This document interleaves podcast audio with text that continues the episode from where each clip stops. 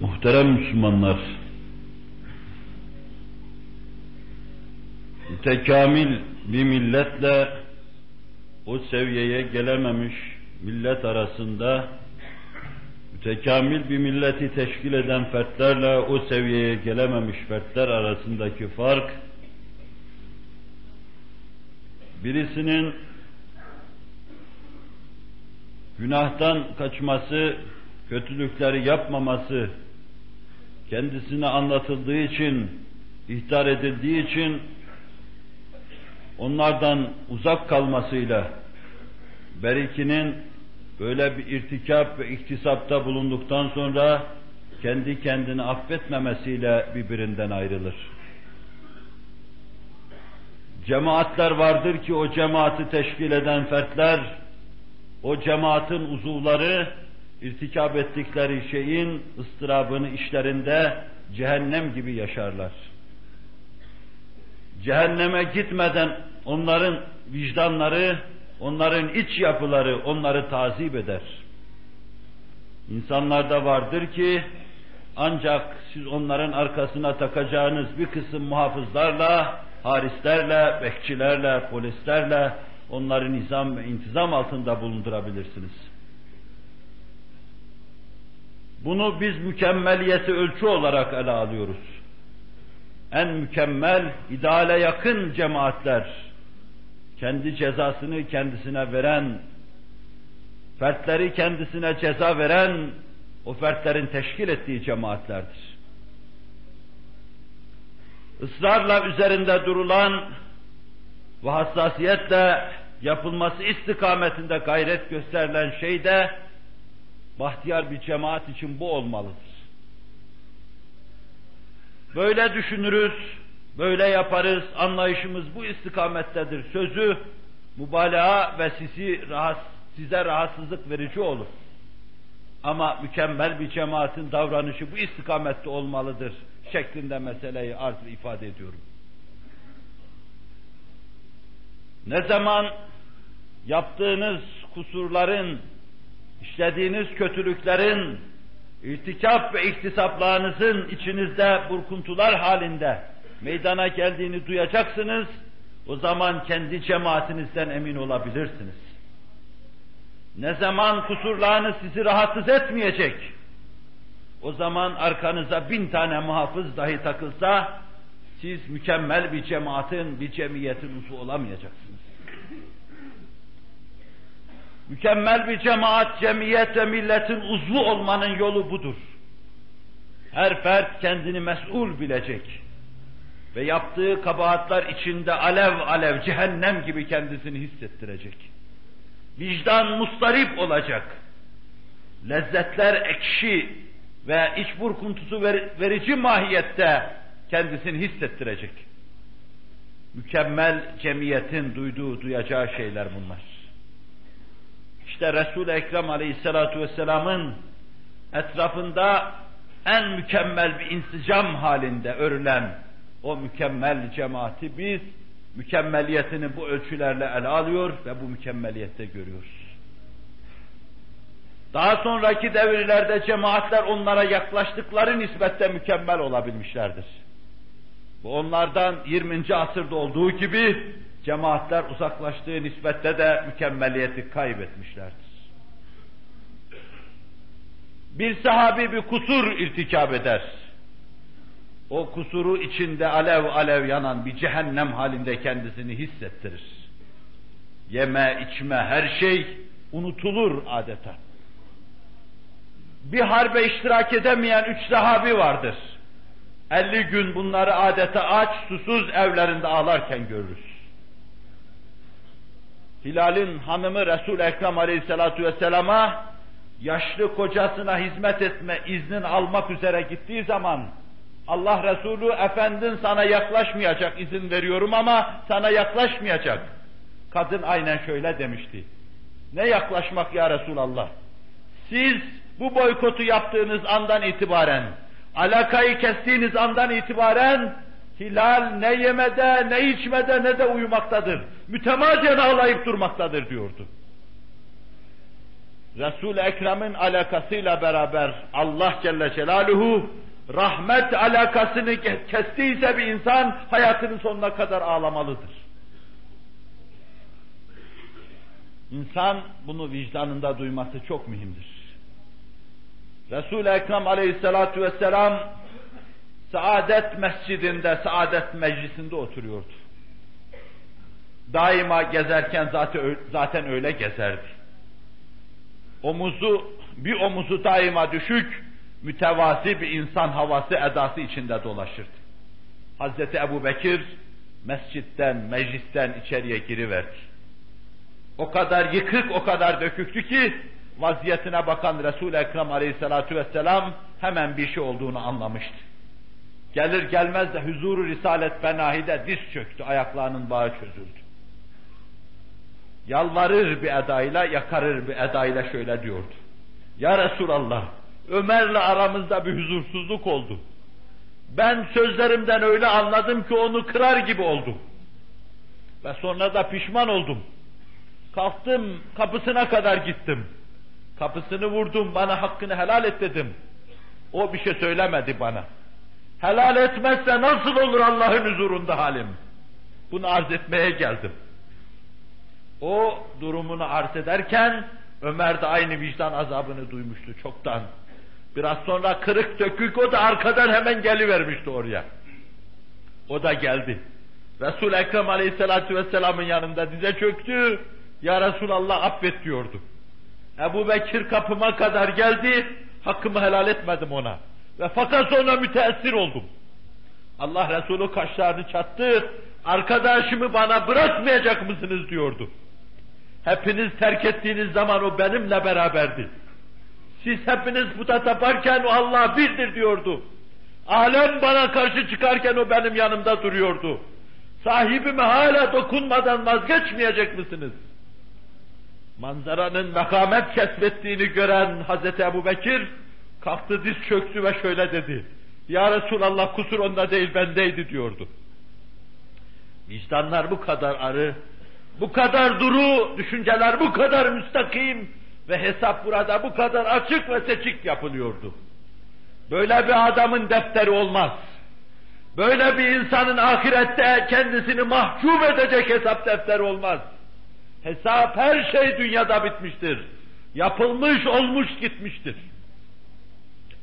O İran'ı dize getiren kumandan, Heraklius'u ordularıyla beraber dünyaya geldiğine bin pişman eden insan. Ve batı stilinde düşünen insana Anibal'ı karşısında kumandanlık dilenirken görüyoruz diye tasvir ettiği büyük Halit, büyük fetihlerinden birisinden döndüğü zaman Ammar'la arasında bir hoşnutsuzluk, huzursuzluk olmuştu. Ammar Halid'i şikayet etmişti şer'i bir hata görüyordu kendisinde şikayet etmişti. Allah Resulü sallallahu aleyhi ve sellem ashabıma söven benden değildir diyordu. Ammar'a dokunamazsınız diyordu. Koskoca kumandanı sarsıyor, örseliyordu. Biraz sonra o büyük kumandan, imparatorları dize getiren kumandan, Ammar'ın eteklerinden tutmuş yüzünü yerlere sürüyordu. Ya Resulallah bağışla diyordu. Ammar hakkını helal et diyordu. Hak karşısında boyunlar bu kadar ince, beller bu kadar münkat, hakikate bu kadar teslimiyet havası ve hayışkarlığı vardı. Fert lokum haline gelmişti. İnsanın ağzını gözünü incitmeden hazmedilebilecek hale gelmişti. Hesaplar çar çabuk, el çabukluğuyla burada yapılıyor ve her şey bitiyordu. Bu kadar salih bir cemaati teşkil edebilecek fertler, bu kadar mebtul olursa cihanı fethedebilecek cemaat birdenbire meydana gelir. İşte hakiki müminin üzerinde ısrarla durup kurmaya çalışması gereken cemaat bu cemaat olacaktır. Bir başka misal arz edeyim kopuk kopuklu misallerle oradaki meseleleri teyit etmeye çalışıyorum. Hazreti Ayşe ki kametine aklımız ermez. Düşünce ufkumuz Hazreti Ayşe'nin büyüklüğünü idrak edemez. Resul-i Ekrem Aleyhisselatü Vesselam'ı çocukluğuyla idrak eden bu kadın, Allah Resulü vefat ederken sadece 20 küsür yaşındaydı. Ama anaların anası olmuş, analığını cihana kabul ettirmişti. O kadar kabul ettirmişti ki, onun muhterem babası bile ona ya ummah derdi, anacığım derdi. Resul-i Ekrem'in zevceleri arasında mualla bir yeri vardı. Batın ilminin, hakaik ilminin Resul-i Ekrem'den insanla intikali için Kabe'nin üzerindeki altın oluktan mukaddes bir altın oluk haline gelmişti. Her şey adeta tabiine Hazreti Ayşe'den geçiyordu. Büyük hizmetler etmişti ve edecekti. Resul-i Ekrem'in harplerine iştirak etmişti. Paçalarını sıvamış, yaralılara, maktullere bakmıştı. Vefat ederken de bir ilim dağarcı olarak kendisini tabi'in, tabi'in imamlarına muallimi olarak görmüştü. Huzuru Risalet Fenahi'de otururken hıçkırıklarını tutamayarak birdenbire ağlayıverdi. 15 yaşındaki bu kadın niye ağlıyordu? Derdi neydi acaba? Onun dilgir olmasına rahatsız olan, evinin içinde aile fertlerinden kimseyi bir zerre kadar incitmemiş bulunan Resul-i Ekrem aleyhissalatu vesselam. O vefat ettiği zaman hepsi kendisinden çok hoşnut. Hepsi hıçkıra hıçkıra ağlıyorlardı. Gül kadar kimse incinmemişti. Gül kadar incitmediği bu kadın niçin ağlıyordu? Niye ağlıyorsun ya Ayşe? Allah huzurunda hesap vereceğimden çok korkuyorum ya Resulallah diyordu. Ne cürmü vardı acaba? Ne günah işlemişti 15 yaşındaki kadın? Hayata gözlerini açar açmaz, büyük mürşidin, büyük muallimin evinde kendisini bulmuştu. Sabah akşam evinde vahyi nazil oluyordu. Hatta kadınlardan bazıları bize de ya Resulallah dediği zaman niçin Ayşe'ye karşı bu tavır diyordu. Bana vahyi daima onun evinde nazil oluyor buyuruyordu. Sağanak sağanak vahyinin yağmur gibi indiği bir yerdi ev onun. Resul-i Ekrem'le oturduğu bir zamanda Cibril Emin gelmişti. Allah Resulü sallallahu aleyhi ve sellem biraz sonra Cibril giderken Hazreti Ayşe'ye şu tebride bulunmuştu. Bana Cibril geldi ya Ayşe. Allah'ın sana selamını söyledi.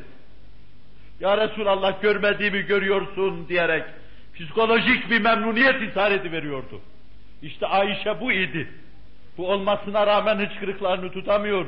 Ağlıyordu. Niçin ağlıyorsun diyen Resul Ekrem'e karşı ahirette Allah'ın azabından çok korkuyorum. Ehlini hatırlar mısın orada diyordu. Ve sözün sonu fezlekesi de budur. Ehlini hatırlar mısın? Allah Resulü üç mevkide hatırlayamam diyordu. Hesabın şiddetli hengamında, mizanın vazife yaptığı anda ve sırattan geçildiği hengamda hatırlayamam ya Ayşe diyordu. Gün bildiğinden çok şiddetlidir. Hesap çok ağırdır. Mesuliyet belin kemiklerini çatır çatır çatırdatacak, çatırdatacak kadar büyüktür diyordu. Büyük insanlar, mesuliyetlerini işlerinde hisseden insanlar, hayatta arzularını bağlayan ve gemleyen insanlar, beni hatırlar mısın, hatırlayabilir misin derken, bilmiyorum bize bir şey anlatıyor mu? Biz herhalde bu manzara karşısında seni de hatırlamazsa artık hatırlanacak kimse kalmamış demektir. Bize bunu demek düşecektir. Herkes başının çaresine baksın. Nur evinde, saadet evinde, sağanak sağanak vahyinin indiği, çaylar gibi çağlayıp akıp gittiği evde neşet eden, nura gözünü açan, nuru gören, nuru duyan, nurdan başka bir şey bilmeyen Hazreti Ayşe'nin bu büyük, derin ve köklü, daidar eden endişesi karşısında kaygısız ve duygusuz yaşayan insanlar başlarının çaresine baksınlar. İslam bu fertlerle yola çıktı. Omuzuna aldığı büyük davayı bu fertlerle bayraklaştırdı. Afak-ı alemde bu anlayış ve bu şuur içinde göründü. İnsanlık karşısında 23 sene, 24 sene gibi kısa bir zamanda dize geldiyse, bu anlayışın karşısında dize geldi.